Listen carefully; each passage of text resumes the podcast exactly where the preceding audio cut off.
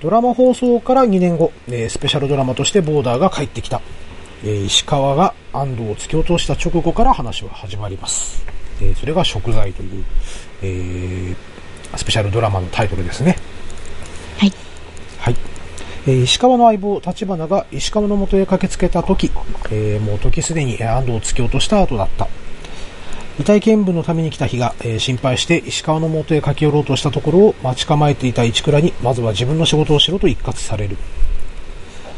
呆然となっている石川のもとに安藤の霊は常に囁く。正義のために人を殺した気分はどうですか？えーそのまま所轄に連れて行かれる石川。えー市倉は、うがつなことを言うなというふうに石川に忠告をしておりました。石川は本部から派遣される、えー監察官の取り調べを受けることになります。えー場面が変わりましてね、石川の事件を知ったであろう、えー赤い、情報屋の赤いはですね、えーサイモンガーファンクル、そして鈴木を呼び寄せます。この時にね、ちらっと見えた監察官というのがですね、えーまあ、白いスーツを着ておりまして、えーまあ、なんと言いますか、石川とね、安藤が、この時黒いスーツを着ておったんです。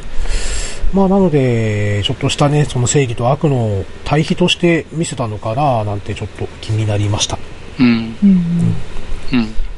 で、えー安藤はもう常に石川に囁きかけます。まあ、安藤は殺人マニアでもありましたので、まあ、石川から感想を聞きたがってる、まあ、そんな風に見受けられたと。で、えー正義のための殺人と悪のための殺人にどんな違いがあるのか話し合ってみませんか？しかし石川はその誘いには乗りません。監察管理官の久高が石川の前に、えー現れます。まあ、準備が整い次第取り調べを始めるということを告げますね。そして事情聴取が始まります。えー、久高は柔らかい言葉で石川に語りかけますが、石川は久高には何も語らない。その取り調べの最中、ね、え安藤はまたもこう石川に、えーまあ、ちょっかいをかけてくるわけです。えー自供するんですか？と、えー誇りを持って正義を成した、えーだとしたら正直に自供すべきです。恥じることなど何もない。捕まってしまったら正義をなすことはできない。これからも正義をなし、殺された犠牲者の魂を救いたいなら、嘘の自供をすべきであると。ねえーそしてその後安藤はこうやって囁きます。あなたが嘘の自供をしたら殺された犠牲者である私の魂は救われないことになりますね。あなたが何を話すのかとても楽しみです。とね、えーまさに悪魔の囁きなこあさ悪魔の囁きの囁きのようなことを言います。で、えー石川を管理官にこう切り出します。えー何があったのか思い出せないんです。その姿を見た安藤はこう言います。えー迷っているわけですね。あなたは今、真実と嘘の境界に立っている。どちらかに足を踏み出すか、しっかりと見守りますよ。ねえーここでも飛び出す境界という言葉、えー石川はどちらに足を踏み出すのか。えー立花はですね、えーまあ、ちょっと捜査の方から外されます。えで、えちょっといる場所がなくて、えー比嘉の事務所におりましたと。で、立花は立花なりに石川をずっと心配しておりました。で、え石川の気持ちがね、えなんとなくわかるとこう言い出した立花は、え自分の昔話を被害にします。まあ、巡査だった時の話で、えー立花をね、頼ってくれたある女の子がいたんですけれども、この女の子がまあ父親に性的虐待を受けておりまして、えーそれを知った立花はその子の家へ乗り込み、えー父親を厳しく問いただ問い詰めると。まあ、ししかし父親はね、薄ら笑いを浮かべたまま、まあ、娘は嘘つきで困っているんですと。えーまあ、その現場におった女の子は黙ってしまい口を開かなくなってしまったと。えー数日後、その子が大怪我で入院しているのを知った立花。え骨折や体中至るところにあざがあり、え病室に現れた父親を、えー立花は反射的に殴りかかっていたという。で、えー立花はこう続けます、えー警察官を続けていて分かったことがある。この世界は一つじゃない。まともな世界と悪の世界の二つが存在するんだ。あまりにもひどい醜い悪を見て正気を失ってしまう奴の気持ちもわかる。警察官だってただの人間だからな。のね、えーここでもその境界をね、示しているような、えーセリフが出ております。うんまあ、その話をね、えー聞いた比嘉は聞きます。その女の子はどうなったの？と。立花は、えーこう答えます。まあ、俺が暴れたせいでその家に調査が入って、えーその子は養護施設に入った。今でもたまに手紙が届くと。ことで、えー比嘉は良かったね、と優しく微笑む。まあ、その子は結果的には救われたということをね、こう示唆したわけです。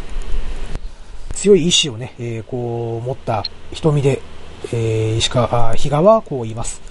もし石川君が正気を失っているなら、私たちがこっちの世界に引き戻してあげよう。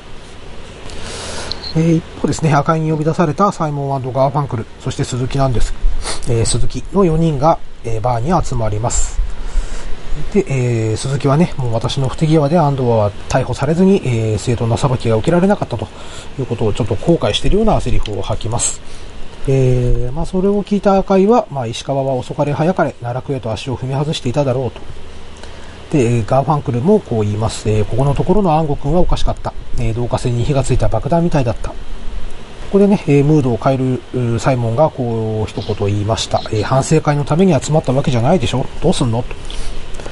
で、え、赤井は言います。石川が安藤を殺したかなんてどうでもいい。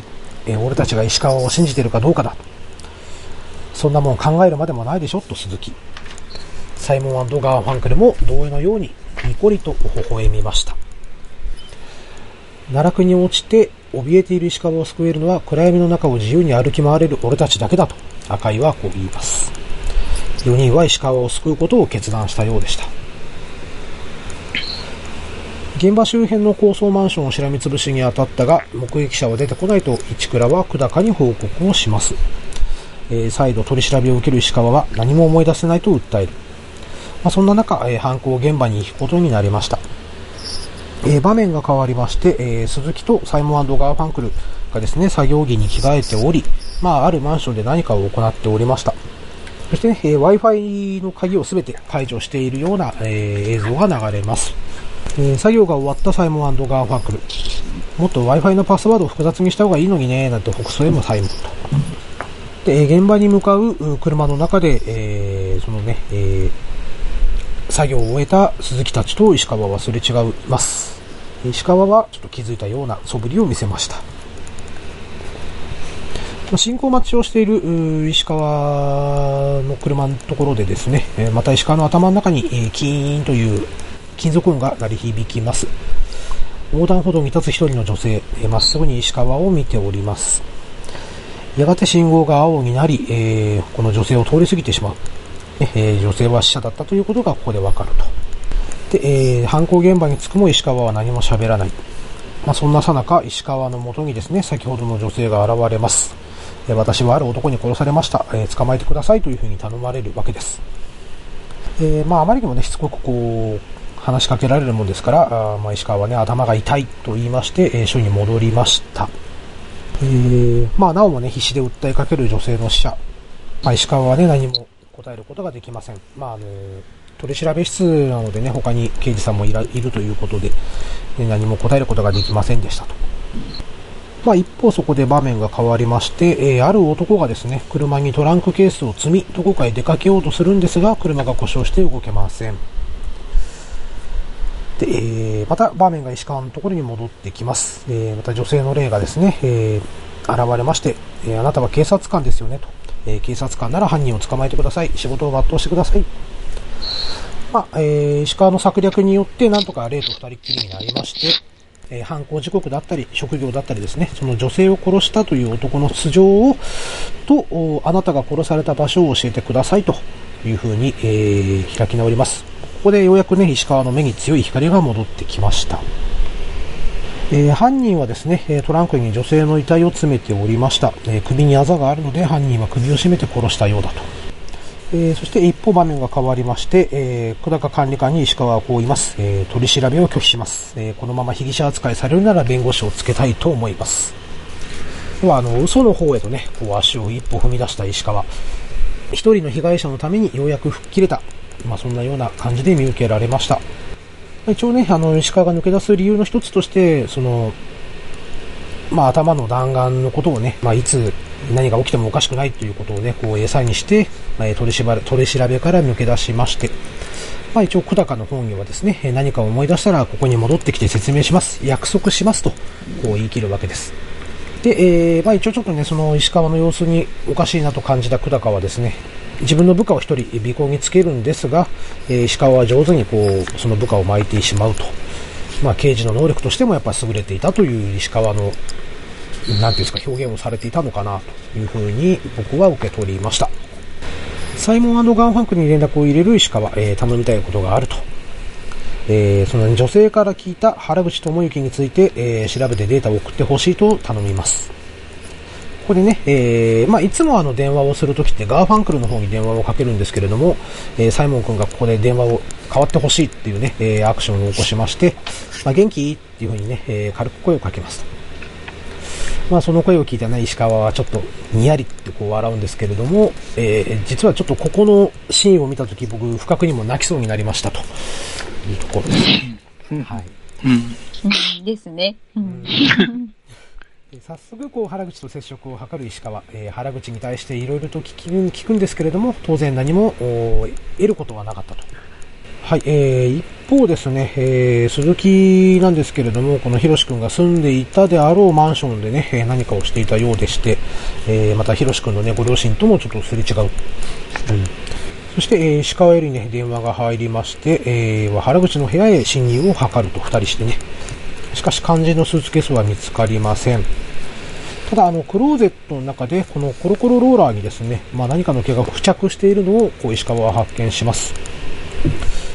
え一方、場面が変わりまして、え医療の前で待つ日がと。ね、えそこに戻ってきた石川と会ってもね、もう何も喋らないと。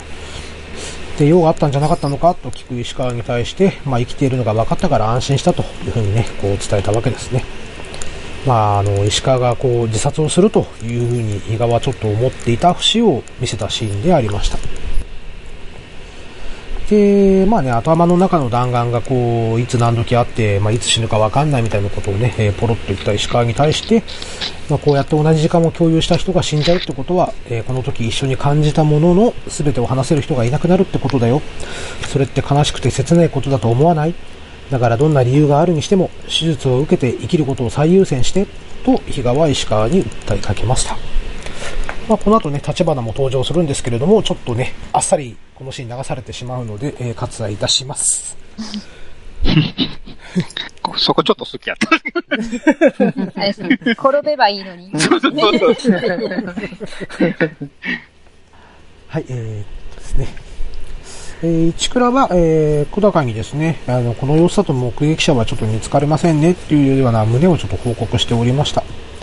えー、ひろし君誘拐殺人事件の線を追っていると、えー、犯人、あ、安藤は他人の戸籍を使って今まで生きてきたということが発覚するわけです。なので、えー、ね、その、第9話からこう、出てきた安藤という名前なんですけれども、実は別の人物の名前であったと。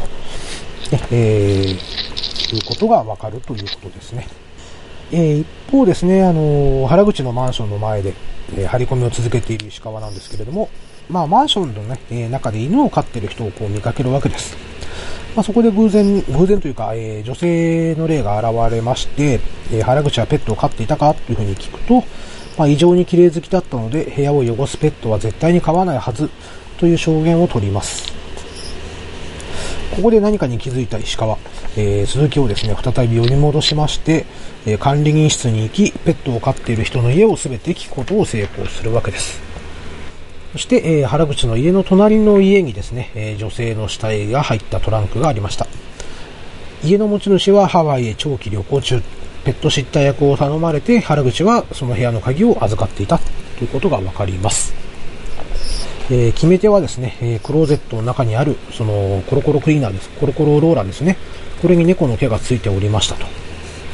まあ余談ですけれども、あの、ここに出てくるね、あの、猫がむちゃくちゃ可愛いアメリカンショートヘアなんですけど。いやですね。可愛いか。うん。はい。遺体は見つけたはいいんですが、まあどうやって通報していいかはちょっとわからないと。で、えー、見かねた鈴木がですね、私が通報しましょうかと聞くも、えー、どうもちょっとそれはよろしくないというふうに決めかねる石川。で、えー、まあ、石川がね、パッとこう、目を上げた先に、視線の先にはですね、その、亡くなった女性が、えー、悲しげにスーツケースの方を眺めておりました。えー、次のターゲットとおぼしき、えー、女性と一緒に食事をしていた原口。で、帰宅後ね、えー、すぐに隣の部屋に足を運びまして、えー、スーツケースの方に向かってね、まあ、まだあるということを確認した、しに来たような、そんなシーンがありました。そして、えー、その翌朝ですね、その犯人である原口、えー、と一緒に、えー、食事をしていた女性が原口の家に来ます。その女性がスーツケースを持って、えー、降りてきます。えー、原口の前に再び現れる石川。で、どこに行くのか？ということを聞いて、で、えー、車のトランクの中を開けてくださいという石川なんですけども、まあなんでそんなことしなきゃいけないのか？というふうにね、原口はちょっとね、えー、怒り気味でこういうわけです。まあそんな風にね、まあちょっと切れさしたにもかかわらず、もう何か都合悪いんですか？なんてこうね、えー、半ばちょっと逆切れのようにして言い返す石川と。そして、えー、原口はトランクをこう開けるんですが、当然何も入っておりません。ね、えー、まあ、少しね、怒り気味で石川を見る原口、えー、で、えー、そのまま去っていきます。えー、石川はどこかへ電話をして、えー、こう伝えます。えー、始めてくれ。えー、原口はですね、その、先ほど訪ねてきた女性にトランクを預けまして、えー、まあ、その、彼女の家かな？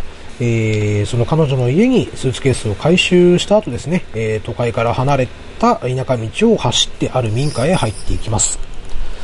まあ、どうやらね、原口の別宅のような感じが見受けられました。そして、えー、風呂場をね、改造したような場所がありまして、えー、おそらくね、今までにいくつもかの死体を分解したであろう、え、道具か何かがこう置かれておりました。まあ、そして、え、スーツケースを開けると、まあ、何かが入っていることに気づく原口。なんだこれって眺めていると、えー、突然ね、えー、その別宅の家のチャイムがピンポンピンポンと鳴り響きます。まあ、そこで原口はようやくね、これは GPS なんじゃないかと気づくわけです。まあ、恐る恐るドアを開けると、そこには警官が2人立っておりまして、まあ、あの、インターネットでね、実況中継が行われているんで、えー、ちょっと調べさせてください、みたいなことをね、こう言われるわけです。まあ、そこでね、えー、見せられたサイトの方に書いてあったのが、死体運搬リアルタイム中継という文字が入っておりました。で、えー、まあ、そのね、通報がすごく、こう、相次いでいるので、ちょっと家の中を調べさせてほしいと、警官が言います。まあ、もう追い詰められてね、突然笑い出す原口。えー、まあ、遺体は無事に発見されたとまあ、そこでね、えー、石川は鈴木に対して、まあ、すぐね、ありがとうみたいなふうに、えー、感謝をするわけなんですけれども、まあ、驚く顔でね、鈴木は石川の顔を見ますと。まあ、あの、車を取ってきますということで、えー、鈴木はね、石川からちょっと離れた時に、えー、すぐさま赤井に電話をしまして、えー、例の件早めに動いた方がいいと思います、と伝えると、えー、赤井はすぐに動いてくれ、というふうに指示を出します。えー、場面は変わり、あ、雨の日になりますね。えー、鈴木はですね、この吉野という男を捕まえて、ね、あの、自動ポルノの取引してるだろうっていう形でこう揺すっていたと。まあそこで、えー、赤井はですね、また警察になんか、何か電話をこう入れたわけです。うん。で、えー、石川は再びね、えー、久高と、こう、面会をします。その時着ていた石川のスーツがですね、もう第1話の着ていたような明るい灰色を着ておりました。うん、そうですね。うん、はい。うん。で、えー、まあ、石川が何かを話そうと、小高に対して、こう、口を開こうとした時にですね、えー、突然入ってくる小高の部下。で、えー、小高に、まあ、何かを告げた後、えー、ちょっと待っててくださいということで、小高は一旦退出と。まあ、そこでですね、先ほど、えー、鈴木にとっ捕まっていた吉野という男と、えー、小高はすれ違います。まあ、この吉野というのがですね、一応目撃者ということで、えー、出頭してきました。えー、その直後に、えー、赤井から、え石川へ電話が入ります。時間がないので要点だけ言います。その先をどうするかあなたにお任せします。そして、え石川の元に戻ってくる久高。え思い出したことを話してくださいと促します。まここでね、また再び安藤がこう現れて、え事の顛末を見届けようということで現れてきます。そして石川はゆっくりと話し出します。あの日、部屋の外で安藤が出てくるのを待って自白を迫りました。安藤は少しためらった後、屋上で話をしたいと言いました。屋上に着くと安藤は犯行を自白し始めました。すべてを話し終えた後、安藤は、私は償いきれない罪を犯してしまった。死んでお詫びをしたい。と言って私を見つめたまま自ら身を投げ出しました。私は突然のことに激しいショックを受けました。まその話を聞いた久高はですね、えー、先ほど突然現れた目撃者も同じようなことを証言しました。安藤は自ら落ちていったと。それともう一つの目撃情報も突然舞い込んできました。ヒロシ君が誘拐されたショッピングモールで安藤がヒロシ君を連れているのを見たという目撃証言です。今安藤が乗っていた車用車と勤務していた会社周りから証拠が出ないか再度捜索を行っているようです。私の勘では、ひろし君の髪の毛あたりが出てくるのではないかと思っています。ともあれ、現時点ではあなたを取り調べる必要がなくなりました。捜査へのご協力ありがとうございました。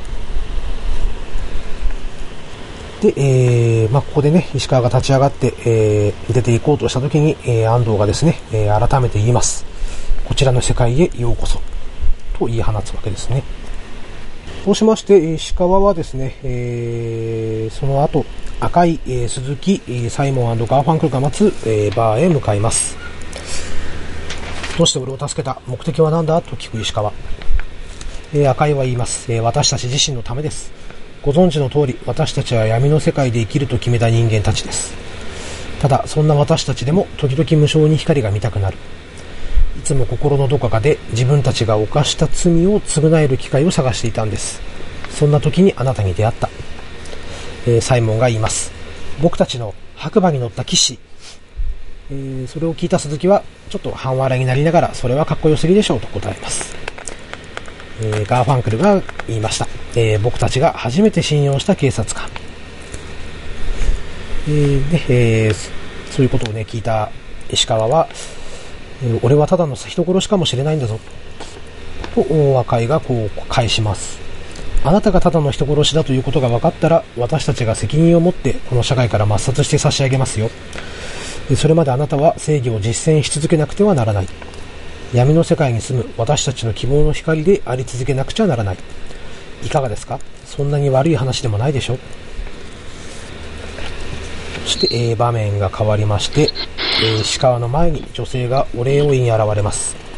ねえーその女性に対して石川はね、あなたが生きている時に救いたかったと、えーそういう風にね、伝えました。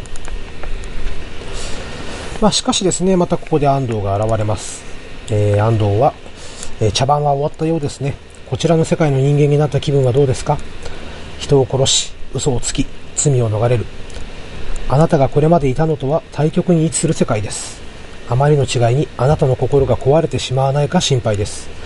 今にも罪悪感で押しつぶされそうでしょう自分の存在を消してしまいたくなっているでしょうここで石川はですね、えーゆっくりと答えます。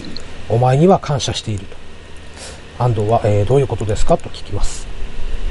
えー石川は、えーお前は俺に、えー償いきれない罪を背負わせてくれた。そのことに感謝している。ここで今度はね、安藤が呆然とする表情を見せます。え死者と繋がる能力を得て以来、俺は正義に押しつぶされそうになってた。光の世界にいながら闇に手を染める自分に激しい嫌悪を感じていた。でも、お前という通過儀礼を得て、俺は完全に闇の世界の人間となった。お前の言うそっち側の人間になった。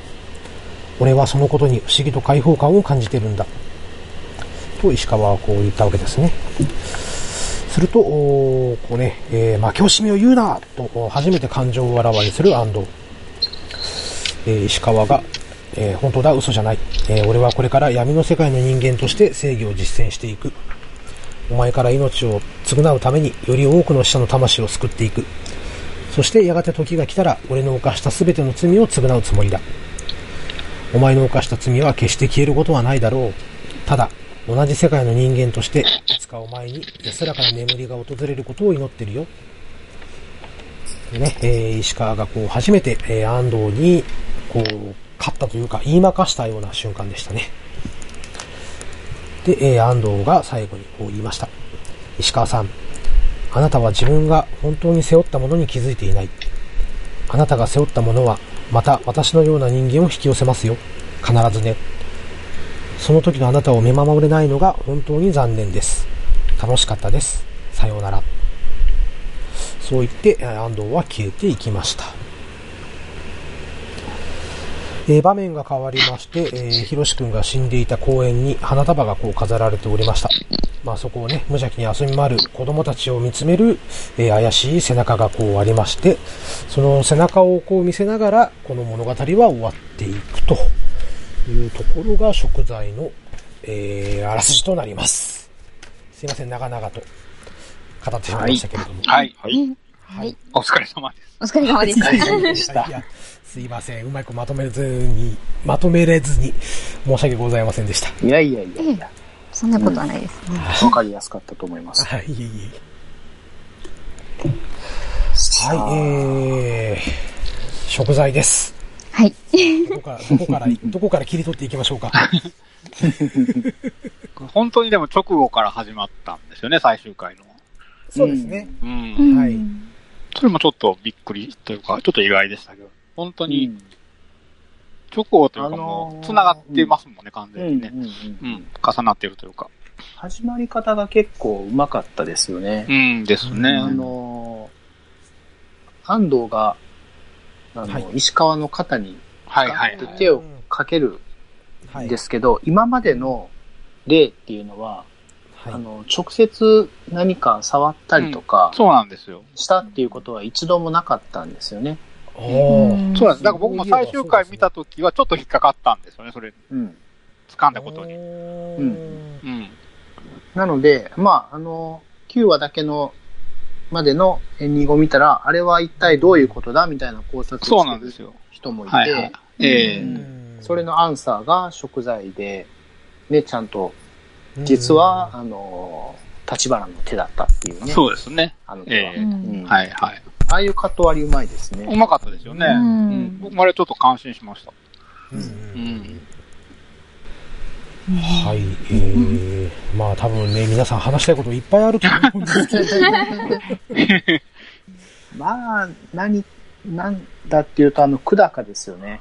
ああ、はい。まずはそうですねの、ね真っ白なスーツとうん帽子とはい。紳士の振る舞いっていう。はいはいはいはい。うん対するあの、石川くんの真っ黒な、しかもですね心の、心の中まで真っ黒なみたいな、そんな感じのなんか、見えるような、あの対比がすごい良かったすごかったですよね。よかったですうね。うんんあの、久高は正義を行う警察の中でも、さらにその内部調査とか監査をする対立場のうん。人間なんで、本当に真っ白なんですよね。っていう、あの、で、その殺人っていう警察官がおこ、ね、犯してはいけない一番のタブーとされるような罪を犯してしまった石川っていう、あの、対比のはいはいはい。シーンがすごい良くて。そうです。ね。ええ。うん。で、そうさんが前回、うん。前回言ってたように、あの、だんだんスーツの色が濃くなっていくっていうのが、うんまさにそれで、うんあの段階で完全に黒になってましたもんね。ですね。う。うんん。すいません。ではい。いえいえ。で、あのーなんていうか、カットもすごい、カットっていうか、あの、絵も、絵面もすごい良くって、うん。真横からのシーンで、机を挟んで、はい久高、石川っていう、すごいわかりやすい、この机がボーダーラインになってるのかなっていうはいはいはいような、あそこがもう境界線。境界線境界ですよって、うんあの、白と黒っていうすごい、うんあうんの、しょうなんか印象的なカット割りだったなと。そうですねで、その真ん中にね、安藤が現れるっていうのも、ああ、そうですねで。すね。うん。うん。はい。えー、そうですね。まあここでのやりとりもね、えー、まあ石川は本当にどうなっていくんだろうっていうのをね、視聴者にまざまざとこう見せつけていくわけですけれども、うん。ずっと安藤がね、もう安藤のターンでしたからね、もう石川に向かってずーっとなんかべちゃべちゃべちゃべちゃしてる。うんね。あの、動揺させようとしてるのか。うん。うんまあ、純粋に興味もあったんだと思うんですよね。あの、今まで悪のために殺人を成してきた自分と、正義のために殺人を成したっていうのの違いを本当に知りたいっていう気持ちと、うん。うんその、死してなお、石川安吾くんを、こう、追い詰めたいじゃないですけど、にうん。こう、うん、揺さぶりをかけたい気持ちと、うんまあでも、あれですね、第5話の岡部以来の付きまといっぷりですね。だいぶタイプが違うけど。そうですね。まあ確かにそうですよね。そうですねう。んあの、5話の時にね、パンダンさんがおっしゃってた、その、要は、付きまとわれる時に、うん。岡部みたいなキャラならば、ああいうコミカルな話になるけども、うん。要はうんう、ん安藤みたいなタイプだとこういうことになるっていう。そう。ですねうんまさにそうですね。うんはい。それが表されてた回になったなっていうふうに、うん、思いましたね。うんでも、最初は一切目合わせないんですよね。安藤と。うん。ああ、そうでしたね。まだどういう風な、迷ってるのか、悩んでるのか、わか、っていうところで一切目を合わせないんですけれども、そのな、そんな中でまた事件が起きるっていう。うん。うんうんうんうん。あの展開はね、もう、おおここでか。そうですね。そうなんですよ。ううんんまさか新しい事件があると思わなかったんで、うんあんなね形そうですね。ううんん。で、まあその事件をきっかけに、石川くんが、こう、腹をくくるっていうのか、うんうん。こう、なんていうか、決意を固めるっていうか、そうです。そういうのが、こう、徐々に徐々に、こう、そういう感じになっていくんですよね。うんですね。ですうんそれがなんかすごい。うまいですよね。う。うんん。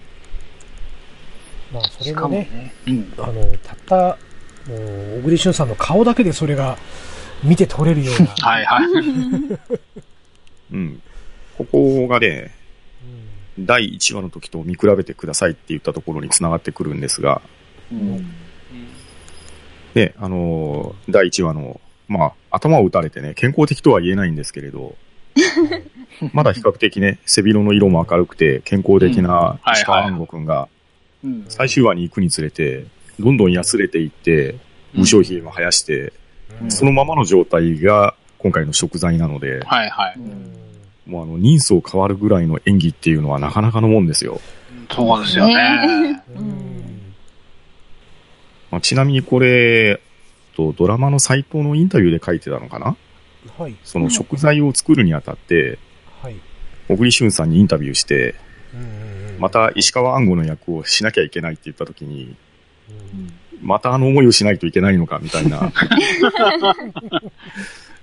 ねまあ演じた後だから笑い話なんでしょうけど、それぐらいね、あの、本当に魂込めてやられてたんだなっていうインタビューが載ってましたね。うん。そうですねああ、そうなんですね。はい。もうなんか、精神削られてるのが、うん画面からも伝わってくる伝わってきましたわかりますねうんな感じですよね。演技でしたもんね。うんうんこれね、あの、3年後に作ってると思えないぐらい。そうなんです。自然にね、違和感なく見れますもんね。ですねう本ん当にね、もうちょっとみんな変わってもいいのにとか思ってんですけいや、本当変わらないですよね。う。うんん3役者さんって。すごいなっていうど。ね。うんね、なんかもう、直後に撮影してたんちゃうかって思うぐらいのそうです差ですよでね。本当にスムーズにシフトしてきてましたもんね。うんはいもうあの、立花くんのビルを駆け上がる様。ね、もう、最初の出だしのとこですよね。そうですねう。ん。あれ多分、またあの屋上のシーンもう一回撮ってますよね、多分。撮ってるです撮ってまね。すあでしょうね。ね。う。うんん。あの、だから、うん、同じ演技を、っていうか、まあ同じ演技じゃないのかもしれないんですけど、ほぼそうですね違和感ないそうですね演技を。。んそうですね。うんあの、上で石川安吾と安藤がやり取りしていた時に、うん実、は道端から屋上を見上げていた立花くんがいてっていうのは、あそこはまあ新作カットですよね。そうですよね。で、急いで駆け上がったけれど、その時には時すでに遅かったっていうのと、う。うんん。うん、まああと、まあこれは僕個人の見方かもしれないですけれど、はい。まあその後実況見分が始まって、で、ひがちゃんが屋上から下をね、えー見た時に、まあ、結婚と、あと何個かのマーカーが書かれてたと思うんですけど、はい。はい、はい。多分、ひがちゃんからするとですね、これ石川君やったんだなっていう確信が若干あるんじゃないのかなっていう気は、ああ個人的にはしたんですよ。あ。はいはいはいだけど、まあ信じたいっていうところもあるし、う。うん。うんん。立花は見てないし、うん彼はね、割と正直者だと思うんで、うんのそうですね。ね、セリフの通りだと思うんですけど、はい。うん。ひがちゃんの方は、うっすら感じてるところとか、あうんね、あとはね、あの、ドラマの最終回で警告していた時のように、う。うんあ。うんん。まあ石川くんが危なっかしい存在だっていうところもあるのかなと。うんそうですね。うん、そんな感じは確かにあるな。ただ、そういういろんなモヤモヤした思いもあるんでしょうけど、うん3人会うところがあったじゃないですか。はい。はいね。あの、ガーネットさんが転べばいいのにっていう。徒競走で走ってる小学生みたいって言ってた。そうそう。うんなんかそんな感じでしたっけ？ですねそうです、。そうです。はい。いや、でもあそこでね、やっぱりあの、元の3人組っていうようなところの、うんまあ、友情と言っていいのかどうかわかんないですけれど、そういう関係性も、あうん、やっぱり信じるところは信じてるんだなっていうのと、う。うんんあそこ良かったですよね。うん、ですね。ねいいシーン。いいシーンですね。ほっとするシーンですね。うん。うん韓国もちょっとあそこは微笑んでたり、うね。ん。でしたね。うん、うん、から出ましたね。ううん。うん。いいシーンですよ。うんうんあと、あの、この食材で起きた新しい事件の被害者の女性が、あの、はいは結構ね、ぐいぐい来るんですよ。そうそうそうそう。そうですねうん。石川くんも自分のことで手一杯で、それどころじゃないはずなのに、うん。早く犯人見つけてくださいとか、警察官が職務を全うしてくださいとか、すごいね、プレッシャーかけてくるから、うん。もう、すげえ圧かけてくんな、と思いながら。確かに確かに。うん。まあ、それがきっと良かったんですね。ううんん、良かったのかもしれないんですけど。うんね彼女自身の、それは多分、あの、立場があると思うんで立ち。とかもありましたもんね。少し語られてましたけどうん。あの、うん天涯孤独なんですよね、彼女。うんで、うんあまり親しい友人とかもいなくて、今現在職場もない状態なので、ううんここで、安吾くんが見つけてくれない限り、自分は死んだということはそうなんで、すよ。気づかれないね。そうですよね。そういうことですよね。はいからもう必死にすがるしかないっていう面も多分あったと思うんですよ。彼女があれだけ推しが強かったのではいはい。はいうん。ね、そこもまた、そうですね。身の上語るときにね、ご両親は震災の関係で亡くなられてしまったっていう告白もあり、うんはいうん。で、完全に騙されてますもんね。そうですね。あ、そうですよね。うん腹口にね。うえ。えん。うん。結婚しようっていうことで、うん。職務、うんねうん、仕事辞めたって言ってましたもんね。えうん。はい。えまあ必死な思いもわからなくはないですよね。うんうんそうですね。自分が彼女の立場だったらもう今しかないっていうのが全てですからね。うんうんうんうん原口がね、原口がまたあの、なんていうか、こう、すごい顔はいいし、あの、すごいいい、いい作り笑いするんですよね。そうですね。そうなんですよ。うんそうなんですよ。うん。うん。あの役者さんも結構よく見かける人だった、うんうんうん確か。うんで、あのーなんていうか、あの、最後の、あれですよね、安藤の対決シーン、あ安藤との対話のシーンもすごい、あの、ボーダーを意識したような、うん境界線を意識、なんか、街灯か何かを挟んで、こう、そうですね。人で喋ってるんですよ。うんはいはいはい。う。うんんうんで、あのー最後に、安藤を、安藤の言う、い言いまかすじゃないですけど、安藤に、こう自分のし思いをぶつけて、その、えーっと、外、ぼ境界線として、こう構図として描かれている街灯を越えて、安藤を抜き去っていくっていう、うん。あの、シーンがなんかすごい印象的だったなと。うん。うん。うん。越境シーンみたいな感じですよね。そうですね。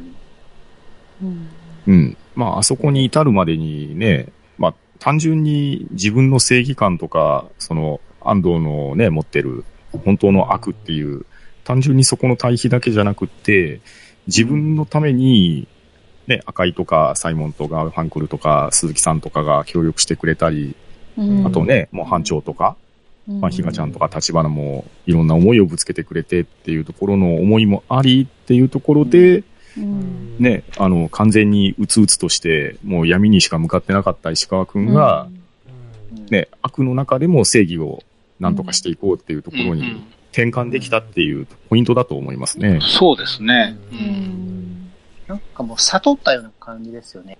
そうですよね。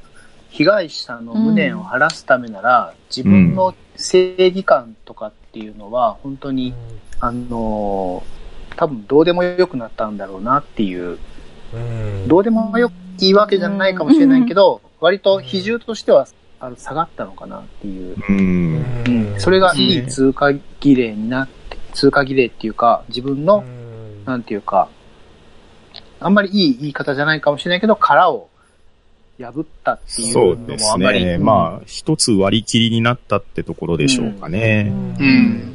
あの、正直褒められたことではないと思うんですよね。うん。うん、そうですね。それはそうですね。目的をなすために死者を出してしまうっていうのは、最初自分で完全に否定していたことなので、うん。そうですね。ただ、もうボーダーを超えてしまったっていう部分と、あと、自分、そんな自分でも必要とされるっていう世の中っていうところと、あとそのね、うんまあ、どこまで持つかわかんないにしても、自分に与えられている唯一の能力じゃないですか。はい。あの、まあ、ちょっと言葉に語弊はあるかもしれないですけど、完全にダークヒーローとして、まあ、覚醒したと言いましょうか。そうですね。うんうん。そういう生き様を決定づけたっていう決意の会のようなところそうですね。ですね。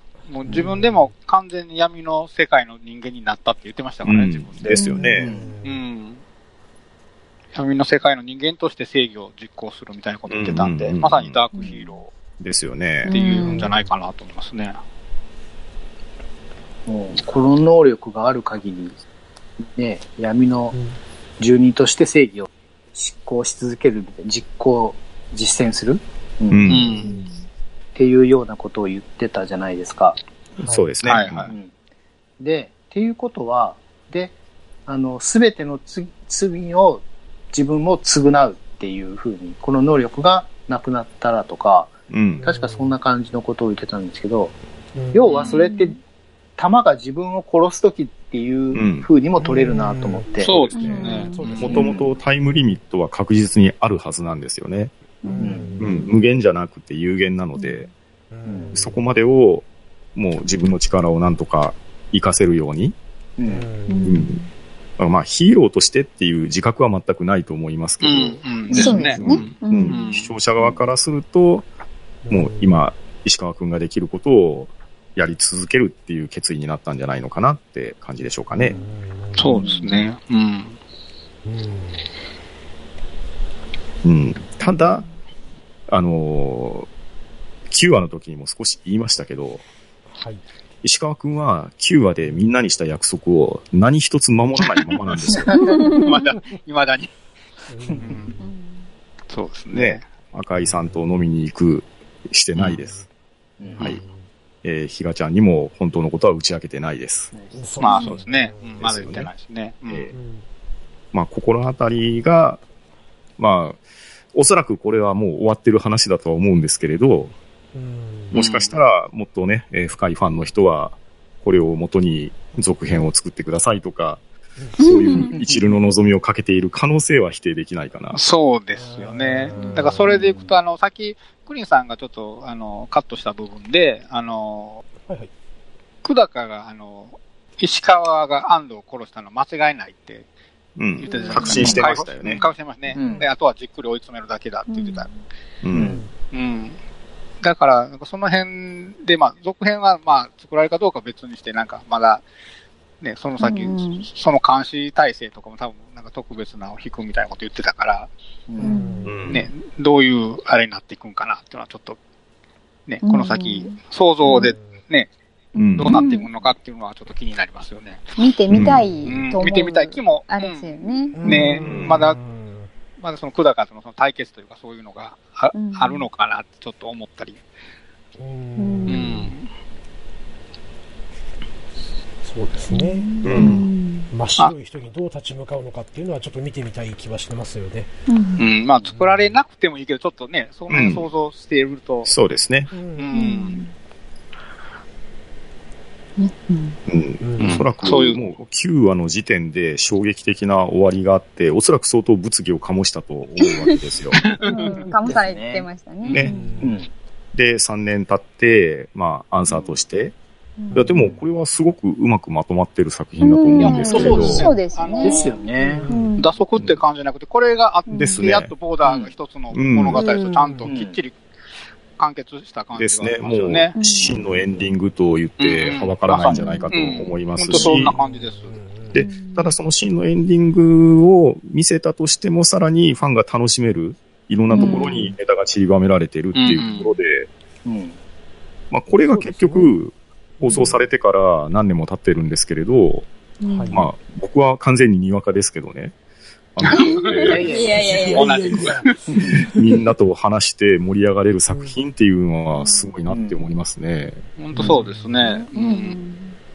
でも分かりやすく、あの、ね、最後のあの背中誰だよっていう、あ、ラストですここからかうんラストはいはいはい。うんうんうんうんうん。っていうような意味深な、ねうんシーンもちゃんとかあるわけですからね。そうですよ確ね。実に、もうこれでいろいろと感想を喋ってねっていう。ですね。うんもうんう、想像を膨らましてくださいねっていう。うんそうですね。えやっぱりそういう終わり方を挟んでくる脚本、監督さんなんだなっていうう。ん、感じ本当でしたねにお見事ですよね。えう。うんんそうですね。まあ本当に食材はね、出てくる人たちも本当オールスターズっていう形で、うん。そうですね大活躍でしたしね。うんはいうん。いうところで、やっぱりね、僕ら大好きサイモンガーファンクル、そして、はい。うんはい鈴木さんね、ただね、一つ落ち度があるとすると、はい。鈴木さん車に鈴木デジタルテックって名前書いてるん 書いてましたね。うん。ええあれあの、石川くん多分気づいてるんですよね。まあ、よくね、似た顔がいるって言われるんですよ。怖い怖いみたいな感じで。あ言ってましたけどね出してましたけど、うんいるはずのないとこにいるって言われるそうんですよそうそうそう。うん鈴木さん、され、さすがにそれは落ち度じゃないですかね。まあ、あの、鈴木さんなりのジョークかもしれません。ねえ。まあでも鈴木さんもね、あの、9話の大失態をかなり反省して、ね、逆襲に燃えてましたから、うん。そうですね。でしたね。ちゃねんとね、あの、侵入する前にドアをチェえ、ックドアを確認ししててましたまね。うん また失敗したくないんで、ってなんかすごいうん言ってましたね。うん。ね、あとこう、あの、安藤に殺されたね、あの、ひろしくんの証拠品を入再入手しに来た鈴木さんがね、うんあの、両親とすれ違った後にね、あこう辛そうにため息をついて、両親に向かって一礼するっていあ、う、そうですね。はいはい。こう、鈴木さんの内面をね、こう、いろいろ垣間見れる回でもあったなっていうふうに。はいですよね。う。うんん。いますね。うん、その児童ポルノのやり取りをしてた、あの、まあ、要は、偽の証あ目撃証人に仕立てた人に対しても、もう、その、やったことに対しては怒りをすごいぶつけてたりね。あの、うんうんうんうん。お前のようなやつは今すぐにでも罰してやりたいがっていうね。うんうん今までではね、そんな感情あらわにする鈴木さんも見れなかったんで、うん本当にちょっと、食材に来て鈴木さんの人となりがいろいろと、うんうんうん。見て取れた確かに回でもあったなっていう。うんはい深まりましたよね。うん。はい。うん。ね。うんそんなね、食材会で私がすごい印象に残ったシーンっていうのがはい。あるんですけども、はいあの、安吾くんが、はいえー、久高から最後の、あの、取り調べを受けて、嘘の証言をして、うんまあ、実分は無実だって言って、取り調べ室から出たところのシーンなんですよね。うんうんうんううん。ん。それまで降っていた雨が止んでいて、廊下の向こう側から日の光が差して、安吾くんを照らすと。で、その光に一瞬、こう、眩しそうに背けるんですけど、でも、どことなくその光をずっと闇の中でもがいてた自分に差した一条の光のような、そんなちょっと、まあ、恍惚とした表情として言っていいのかわからないですけど、そんな表情を日の光に向けるんですね。うん。で、その表情がいいんですけど、久高さんが、まあ、あの、国村隼人さんという俳優さんなんですけど、はい。それを上回る表情を浮かべるんですね。あの、安吾くんを見つめてる表情がう、んうん驚きと不信感と、何か得体の知れないものを見るような表情を向けてまして、うん。このドラマ表情で見せるな。本当に、その時、うん。うん。めっちゃ思ったんですよ。で。すね。はい。これもね中、村さんもいい俳優だから。そうそうそうう。んですね演技も演技ですし、再三宋さんが言われているように、このカメラワークがね、本当に素晴らしいんですよね。うんですね。うんガーネットさんが言われているシーンで、安藤と安吾くんが向き合ってる、その間に、ね、あの、久高がいて、で、うん見えているのか見えていないのかわからないけど、二人のやりとりをこう傍観しているような、そういうカメラアングルもあったりとかで、う。うんんだから本当にもう、ドラマを見てる我々としては、石川くんと安藤しか見えてないはずだけど、その死者の動きとか会話とかも、生の場面にいる人たちももしかしたら感じれているのかなっていうような、そういうカットが全部あるんですよね。あとあの、最後の、あの、アンえっと、石川くんが久高にはいはい。状況、な、あの、牧場で何があったかを説明するシーンのうんセリフワークっていうか、あの、セリフの言い方がすごいなんか、うまかったんですよね。うーん。あの、安藤が、安藤に自白を迫ってて、私は償いきれない罪を犯してしまいましたっていうのが、うん。こう、うん一瞬石川くんがそうですよね。自のよう白に聞こえますよああ、ね。そうですね、聞こえますね。そうそうそうそうはいはいはい。うんうんうんでも、その次に、そう、うんあの、あ、あこれは安藤が言ったことにした、言ったセリフっていう意味で言ったんだっていうのがわかるようなうん言葉が後に続くんですけど、うん。そうです、そあのうです。、あのセリフすごいドキッとしましたよね。うん。しますね。うん。うん。